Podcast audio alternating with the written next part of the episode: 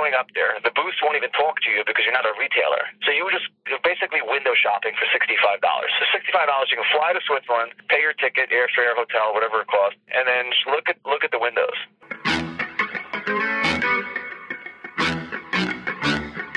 Welcome to Riskful Thinking, Liv Watches podcast about all things Liv, watches, fans, collectors, and watch freaks. I'm your host, Tom Tate, a bona fide watch freak and copywriter for Liv Watches. And yes, I'm a Liv Watches fan too. For those of you who are new, Liv Watches is a direct-to-consumer micro-brand. Our goal is to make Swiss watch quality accessible to people around the world. We live online at w w w dot liv watches dot com. Good afternoon, Chas. Hope you're doing well today. I am. Sunny Miami. Uh, Couldn't be better. I had some experience with that. Well, I want to thank you for taking a few few minutes with me today to discuss Basel Baselworld. Is that the right way to, to pronounce it, Baselworld? Or? Yeah, Baselworld, Basel Fair. Okay. Either one works. Got it. I'd like to do two things in this interview. Number one is I'd like to get you to describe the Baselworld, what it is, and what it means in the watch world. Uh, this is for new Liv fans and others who are not familiar with the event. And then the second thing I'd like to accomplish is explain the rationale, the reasons why Liv is not attending uh, the event this year. So uh, why don't we get started with that? Sure, absolutely. Okay. How would you describe Baselworld to someone unfamiliar with the event and its purpose? So, Baselworld is sort of like the Mecca or the one gathering place, at least it was up until about uh, fifteen years ago, the one place where any watch retailer, distributor, manufacturer, and uh, watch enthusiasts sometimes would come to see all the new creations for the year. Cool. It goes back quite a way, doesn't it? Uh, yeah, I think it's, I think the fair is probably somewhere around sixty years old. Wow. Maybe more. Wow. I have to look that up. Something like that. Cool. And so uh, what is the purpose of it? I mean, it sounds like a big industry trade event. So, uh, I mean, what is the... Yeah, yeah, that's exactly what it is. It's a trade event. Um, it's very, very glitzy. Um, you know, obviously the, the creations are very expensive. The product is an expensive product. Each brand is there to showcase not just the product, but also to showcase uh, their style. Um, the booths are huge, like, you know, multi-story. Wow. Some booths have elevators. Uh, yeah, it's, I mean, I, I, I wrote an article about it on our blog, but, uh, yeah, it's just, it's, it's completely outlandish. It's, it's, it's, it's who's outdoing the other person, whose booth can be more expensive than the next person. And, uh, yeah, it's, it's, it's quite the event. You know, when you come in there, uh, you, you, you know, I remember the first time I went, you know, I was like, wow. I was like, you know, I, I love watches, but this is like, wow, this is just craziness. uh, yeah. Um, Tiffany at one po- at one point when Tiffany was, uh, was at the fair, uh, and the Basel was the Baselworld, um, show, I think it was before they reconfigured it and they redid this whole, they did the whole redo about uh, eight or nine years ago. They had a booth that ran through the escalator, um, I don't want to call it shaft, but basically in the area, like between the two escalators, they had a building that actually ran through the escalators, I think four or five stories, and every floor that you went on, you can actually enter the booth. So wow. It ran in the section, yeah, uh, completely crazy. So you could theoretically into the booth from any floor, and that booth was actually fixed um, within the Baselworld Convention Center, or whatever you want to call it. They call it the mess. Um, uh, the mess. Uh, that it was actually fixed in there. They never moved it. I'll be darned! Wow, that's amazing. Yeah. Well, I mean, did it? Does this thing only open for say a week or two weeks? Is it open year round? So yeah. So I believe the fair used to be a nine-day show.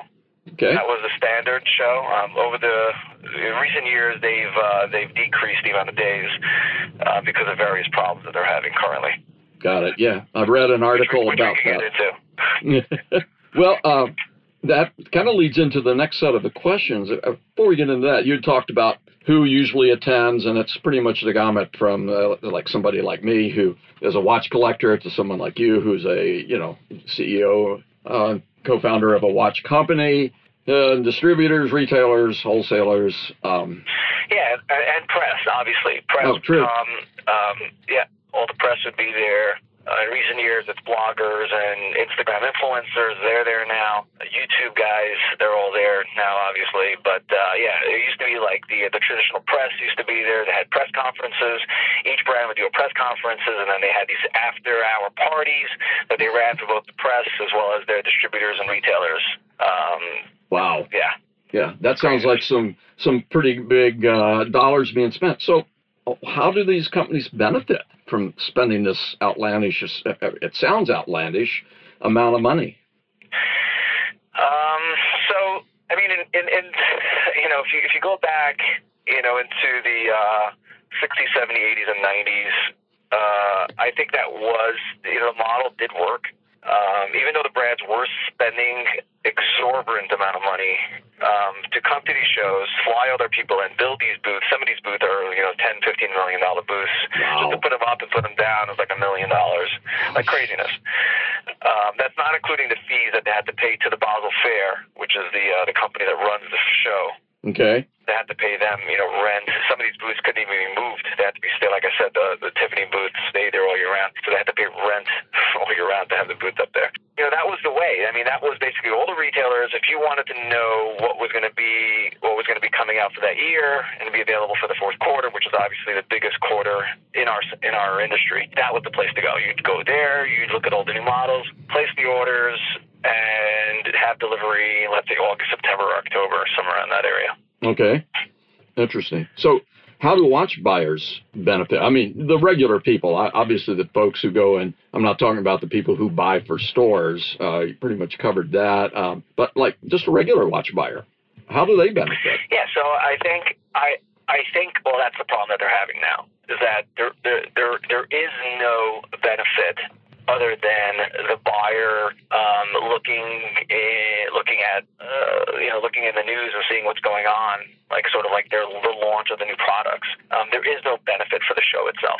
Uh, there's a couple problems with the show, you know, for many reasons. Well, first of all, I would say that, the, that one of the one of the biggest problems that they have is that the the the the internet changed everything.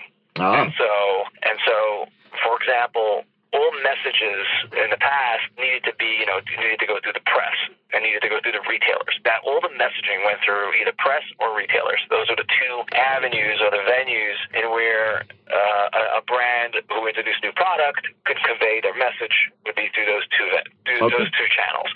And now the internet came along and that changed that. So now there's there's an unlimited amount of ways people can get their get their information from. And that is also true for the retailers themselves. So if a retailer wants to know what's new, they don't, they don't necessarily need to show up to the Basel Fair. They can just theoretically get the catalog of what's new. They can make the choices if they want to look and feel. Maybe their sales rep comes to the store and looks at it. So it's changing not just from a consumer standpoint, also from a retailer standpoint. But the consumer really, really never benefited from the fair itself, and it still does until today. They've also made the fair, you know, even if you were a watch enthusiast, for example, and you wanted to come to the fair, you wanted to get, you know, that whole aura of this mecca of watches, watchmaking, and uh, you wanted to see these outlandish booths, and you wanted to go in there. I mean, it's sixty-five Swiss francs to get into the show. Wow. sixty-five dollars. So, yeah. Okay. And, it, you know, in the past, they had two thousand exhibitors. So if you wanted to, I mean, I mean, you, there's no way you could see two thousand exhibitors, but let's say you had on your list of, let's say, let's say you had one hundred fifty brands that you wanted to see, or you want to just browse around. You needed a couple days. You're not going to travel to Switzerland, just go for one day. So it's two, three days, and now you're, it, it's money. You yeah. start getting, you start getting, it starts starts costing money, and you can't really buy anything. So you're just showing up there. The booths won't even talk to you because you're not a retailer. So you were just basically window shopping for sixty-five dollars. So sixty-five dollars, you can fly to Switzerland, pay your ticket, airfare, hotel, whatever it costs, and then just look at look at the windows. Like you, you can't touch and feel. They won't talk to you. They won't let you into the booth. Okay. So it's not like, you know, like the electronic shows or some of the other shows, and where like the product's out there for the for the consumer to actually touch and feel. You can't touch and feel anything. Very snobby. The whole the whole process is extremely, extremely what we call in French like bourgeois, like very, you know, like you, you were here, you're there. You should thank God. You know, you should count your lucky stars that you're uh, that we even let you into the into the show. Well, I guess I'm going to take, I'll take that off my list of uh, watch things to do. I always thought yeah, it would be well, great. It, it, it's off your list anyway because they're, they're slowly dying. Oh, okay. So that kind of, what's in the future for Baselworld, I think you, you answered that. Uh, do you think they're going to be able to adapt to the new, uh, obviously they've got huge I, I fixed assets. I, I don't, yeah, so... Just saw recently some article um, that uh, the fair, meaning the company that runs the fair, the management company, yep. as a whole. And I'm not saying they, they this is this is contributing solely solely from the Basel Fair, from the watch fair. They lost one hundred ninety million dollars last year. Wow. Whoa. The company, yeah. So I mean, yeah, they lost one hundred ninety million dollars. The company. So I don't even know. I don't know what they're what how they turned that around. Yeah. I mean, it's not. It's not, you know, things are progressing so fast that in not just in terms of, of what's going on in the watch industry, not in terms of going on with the watches, but in terms of the way the way things are handled, the way the consumer thinks of things, the way, you know, just, just I mean, think about it. Ten years ago, even though we had we had the internet, I mean, people weren't comfortable buying watches online, and now they are. Yeah, they just are. They're more they're comfortable buying watches online. They're comfortable buying buying cars online. There, there, there, there's a lot of content that, that people can read up, and they're just not interested, you know. Um, my, you know, my wife just got a minivan, um, and uh, and you know, the dealer just delivered it to the car to the house. You know, they deliver the car to the house. They pick up the old car. I mean, it's just it's it's the new way of doing things. People are just not they're not going. You know, people. I mean, of course, you know, sometimes you want to touch and feel um, the product, and obviously a watch, you want to try it on, right? Uh, but people are more comfortable with buying online, and if they if if they if they have a good return policy, um, if they're not happy with it, they throw it back into the box and they return it. People do with Amazon all day long. They buy stuff on Amazon. If they don't like it, they throw it into a box and they return it. That's why they, they feel comfortable buying on Amazon, and even though you know they they might not even price shop because they just buy things online. They just it's more comfortable. It's just more comfortable. People just don't have time. You know, it's yeah. interesting. You know, we thought technology would make our lives easier. It just made our lives more complicated, and we just we end up having less time. So yeah, so I don't know how they to get back to your question. I don't know how they recuperate from this. I think no matter what model they come up with, um, I think it, it, it, I, I just don't see it. I mean. Um, If they want, I mean, if they turn it into an auction, maybe there, there was some talk. I heard somebody talking about maybe they should turn it into like an auction, where like where they would auction off some of these high-end pieces. People would come, want to see the auctions of these high-end pieces, or like you know, when I say high-end pieces, I mean like high-end vintage stuff. Okay. Uh, like Sotheby's or Christie's can come. There's some talk about that. Uh, but ultimately, I think they need to make it really, really accessible for the for the regular person to come in there. Um, they should, entrance fee should be more than five Swiss francs. Right. Wow. I mean, if someone's interested in watches, they shouldn't have to pay a lot, and they have to they have to open it up to some of the smaller. I mean, I again, I don't even know if it's viable. Like for us, I don't think we'd ever do it. Uh, but an idea would be, let's say, for them to open it up for. for the regular person to come in, and then allow the, the let's say, smaller brands to come in at a very reasonable price, make it very attractive for them to come in, and allow them to sell direct to the consumer. Yeah. So, in other words, L I V would have, let's say, their offerings for the two thousand nineteen or two thousand twenty um, season, and then people could come in, touch and feel, place their orders, either pick up their watch right then and there, if it's available right then and there, or, or pre-order right then and there, um, and, and pay for the product or down payment or whatever you want to call it, but allow people to actually, smaller brands to come in there and do business. You know, we're not interested in retailers.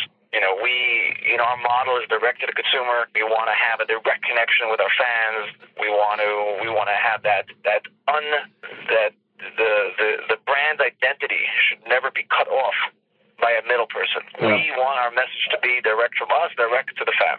Yeah, no delusion. So we'll, we'll, we're, yeah, there's no delusion, and uh, and it allows us for, you know, a couple of things. First of all, it gives us, it gives us the ability to sell watches at an accessible price. I mean, the pricing out there that you see out there, I mean, we're building we're building the same product, if not better, in some cases, in a lot of cases. And the product is literally a third of the price, sometimes even a, sometimes even less than that. Yep. I mean, I'm looking at looking at some of the new offerings, some of the brands. I won't mention names, but it, and I'm looking, what's the price of that? Like, did you really just say that? Like, seriously? Like, what, what, where where is the value, and what and what what what the end watch lover is buying? Where is the value?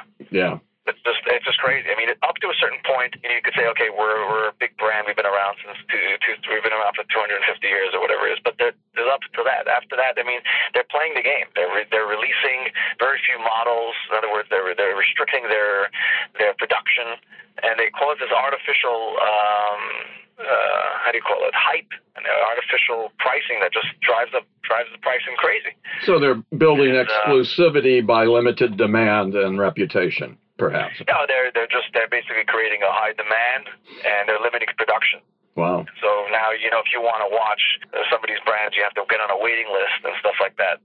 You know, but that's their model. Their model is to charge high prices, reduce the production. That you know you, you want. You know, when we do something uh, similar, we don't limit the production. We produce based on, you know, what, what our needs are, but we limit the production based on, like, limited editions. So basically we say we're going to produce, let's say, five hundred of this. We produce five hundred, and we move on to the next watch. Right. That's kind of cool, too, because when you think how many yeah. people can buy a watch, and, like, uh, if I want a Liv watch, and I only I know that there are only five hundred made, well, that's, like... Heck, one in a million people would have the watch. That's pretty exclusive. Yeah, absolutely. And and and you know the the brands need to figure out themselves what they're going to do.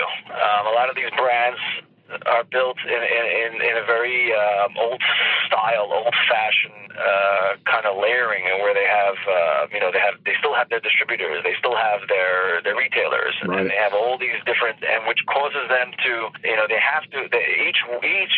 Each piece in that needs a piece of the puzzle. Like, they need a piece of the action. Each one of them needs, you know what I'm saying? Yeah. So they have the distributor needs X, and this guy needs X, and everyone needs X, and then the retail goes high. And then the consumer is now looking around, the smart consumer, and they see that there's other options. There's other options. There's smaller brands that are now able to penetrate the market. They're able to convey their message. They're able to create unique boutique-style products, high quality, and they, they have a very, very, very strong emphasis on, on, on connecting with their fans. And that's, that's Liv, what I'm talking about, yep. basically. And and these brands are, are not built that way. They're built the old traditional way, and they're, they're going to find it a very hard time to transition. But eventually, they'll realize that their model is not the right model, and they're going to have to figure out what to do. They have very high retails, very high retails, crazy retails. No kidding. And what they do is they... they, they They then, they then, and I know the business quite well. They then, over, they then produce with these high retails because they have to produce. They have to give the retail stores. Then the stores don't sell because people are going online and they're finding new products and they're finding, or they're finding the, they're finding the product cheaper somewhere else. They don't buy from the retail store anymore. They come to the retail store to try it on, then they go buy online. Wow. And then then you have all this product out there that now they can't sell, so then they, they push it out the back door. They find ways to push out the back door. I, I dealt in that business for a very long time. I understand how the brands work. Wow. You know, they create these high retails, and then you go onto other websites, and you can find this, the same product for twenty-five or thirty or forty. So where's the, what's the retail? What is the real retail? Yeah. You could buy it when everybody's selling it at twenty-five, thirty off. And of course, I'm not talking about the, the Rolexes and the Pateks of the world, but I'm talking about the, uh, the other brands. Yeah, interesting. Well, you've kind of... Uh dug into the the second part about it is uh, I'll summarize some of the notes I had here. Obviously, the reasons you guys uh, Liv Watches didn't participate in the two thousand nineteen is number one, it's not a, a good fit for your model, direct to consumer. Uh, it's expensive, right? I mean, I don't know how much it would cost you to go if you could uh, to exhibit. But you know, yeah, you're talking about you're talking about maybe a million dollars to go there. So I guess that would jack up the price of the next limited edition Liv, right?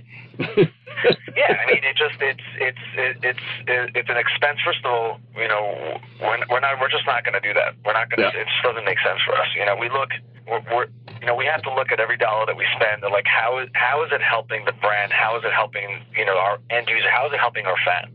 Right. And if it doesn't have a direct, if any dollar that we spend needs to be in one place, product, product, product. That's where it needs to be. It needs to be in new products, developing new products, and bringing in new people to find these products. And the Baselworld and the Basel Fair doesn't doesn't even come close to that. There's no, you know, if, if I had a million dollars to write a check, I'd write it to charity. Well, Baselworld uh, may you know become a charity, right? let's let's let's find let's find ways to cure some some diseases out there. I mean, this is a total this is a total waste of money. This is like just ridiculous, just throwing money into into into the air, wow, floating around. But you know, the the, the big brands um, and the traditional brands, um, they, I mean, listen, the fair is dying. It has nothing to do with L I V. I mean, L I V, is, is, you know, we're not the reason that the Basel Fair is dying. The Basel Fair is dying because the model doesn't work. Right. And it does not just, it does just work for L I V. It's starting to not work for some of the traditional brands. They're yeah. getting smart. They're understanding that it doesn't make sense. So um, I, I don't see a way out. Apparently today they're supposed to come up with some kind of uh, new reiteration of the of the fair, where they're going to come up with some kind of I don't I don't know. They could come up with some ideas. Apparently all the press had to sign like N D As, oh. uh, non-disclosures, to, to find out what the new what the new um, what the new Basel Fair is going to be for, for two thousand twenty. But I cannot imagine what they're going to come up with. Listen, if they come up with something great, and and and and they could somehow make this work, it would be unbelievable. Because I do think there is a place for for there is a place for having all the watch companies coming together, and having all the watch lovers coming together, having all the retailers. Let them all come. There's nothing wrong with it. I just think the current model doesn't work. If they could somehow make that happen and make and make it viable for both the brands, and make it viable for them themselves, because they also they're losing money. Right. Um, Godspeed. I hope it works out. I don't see it, but if they could pull something out of their hat and make it happen, that would be amazing. Excellent. Well, it's kind of they almost have to become like the Consumer Electronics Show. I mean, everybody comes. Everything is available. You can go and see it and try it. I don't know if you can actually buy something there. I've never been. But it sounds like you add that into the mix. I mean, even little guys, uh, little companies would go to the C E S if they've got something cool to show.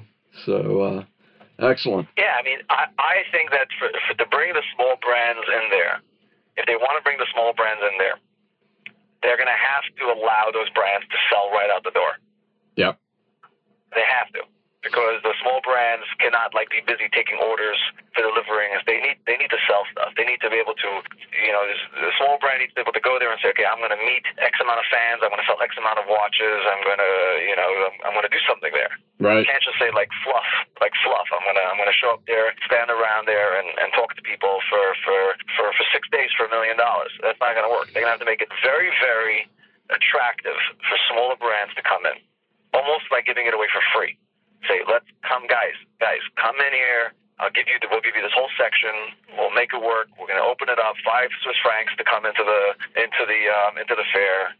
Let's get more people to come in here, and and and try to work it that way. Maybe add like like I think uh, someone mentioned, I forgot who, someone mentioned about doing let's say auctions, having allow auctions. Also, maybe the Basel Fair should be like a traveling kind of fair where every every year or maybe every other year it's in a different place. That's a cool idea. Oh, yeah, that is a cool idea, because I understand yeah. Basel itself, Basel, Switzerland, is rather industrial. It's not the glamour spot of Switzerland. Oh, it's, uh, it's uh, no, there's nothing there. Listen, I, don't get me wrong. It's, it's a nice city. It's got a little river coming through it. It's um, there's nothing there. The only thing that there is the fair. Wow. So it sounds like uh, you just described what would need to happen for uh, L I V to participate. Uh, in the meantime, for that fantasy takes flight, they can find out about you guys at liv watches dot com. Is that the best place to?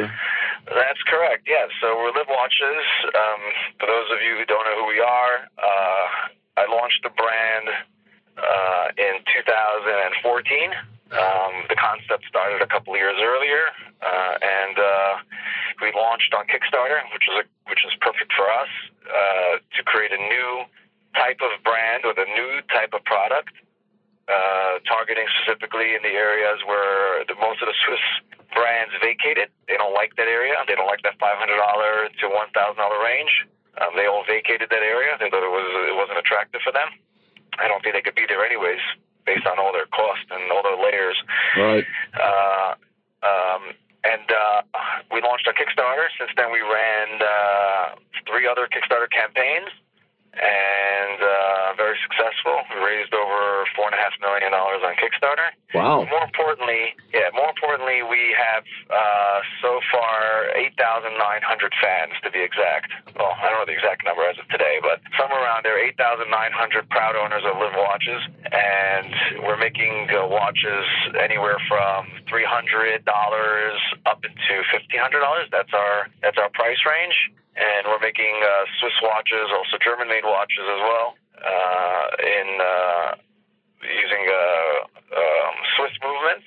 We're using uh, Ronda movements. We're using Selita movements. We're using E T A movements. Uh, everything we make is with sapphire crystals, and uh, if you go online and look at our reviews, we have five-star reviews for all our products. These are from real people. People that love our product, they continue to come back. They buy multiple watches from us. They love our motto. They love the way we interact with them. They love the connection that we're creating with them. Uh, the great thing about having this this very, very close connection with our fans is that we get a lot of feedback, so we're continuously working to upgrade our products and make the watches even better than they were before. And this is something that the big brands, I think, are very reluctant to do also. I think they're very reluctant to take feedback from the people that wear their watches. I feel like they're like, here's the watch, wear it, I'll tell you what to do. Wow. And our model is very different. Our model is, tell us, what do you like, what you don't like? More importantly, I want to hear what you don't like so we can, we can fix this. Wow, we don't sounds... get it right one hundred percent, but, uh, but obviously we're doing something right because we have a huge fan base, and the fan base is, uh, is, is, is, is very, very dedicated to, uh, to the brand. Well, that's, that's uh, an amazing business model. Uh, I spent many years in an industry that sounds like the watch or the old model. We make it, you take it, our way or no way. Uh, and right. Liv's uh, Liv Watches model sounds a whole lot more appealing. Uh, and I have my first Absolutely. Liv watch. And a new consumer. Yeah. Oh, nice. So uh, I'm going to get another, or and another. Well, don't let my wife hear that. No, no, of course not. I'll hook you up. Okay. Yeah, the great, the the the the, the, the new consumer, they're, they're they're so much smarter. They're just not willing to to buy things based on the um, you know, when they see like a like a celebrity endorsement. You know, we we we've done collab we do collab we did a collaboration with a guy named T J. Eisenhart. Oh, I think I think you interviewed him. Yeah, I did. And the, yeah, yeah. So the collaboration. So here's a guy. He's he's, he's an all-American dude, um, professional um, uh, uh, bike rider, cycling, and uh, the guy's got. You know, obviously he's super, super talented on the bike, but he's also he's an artist. He's, he's got a he's got a great story behind him, and you know, these are the kind of collaborations that we like to do. We like to do something that people, you know, someone who's not just a big name celebrity, but someone who's going to contribute to, let's say, creating a new watch. We work with them in partnership and stuff like that. So it's not like you know, it's not like this fake. You know, where you have these, these big brands where they pay these celebrities millions of dollars, and these these celebrities would never wear this watch if it wasn't for the fact that they're getting a big check. Wow. And the consumer realizes that. The new consumer is smart enough to realize that they're not going to be driven by these celebrity endorsements. They're just not going to do it. They want to buy a product that they find that they have a connection with the brand. And they're not going to be driven by big-name celebrities. And I feel like a lot of the big brands still do that. They still think that the consumer... is um, is foolish enough to say, hey, if this guy's going to wear it, I want to be like that guy. It's just the, the, the consumer is so much more independent. The new consumer is, is they're less of a follower. They, they, they want to lead. They want to be unique. They want to be different. They don't just want to follow some brand who tells them, hey, you need to wear this. Yeah. And I think I think Liv is is in a great position in that sense to take advantage of the new consumer. Well. When I say take advantage, I mean... No, I, I understand. Yeah, that that could be taken a, a couple of ways, couldn't it? Doing. They're taking advantage, and uh, we're we're here to, to say, hey, listen, guys, you don't need to follow the big celebrities. You can find a unique brand that you love, you feel like you have a connection with, that's creating a quality product, boutique brands, small quantities, something unique, something different, not that everybody else has.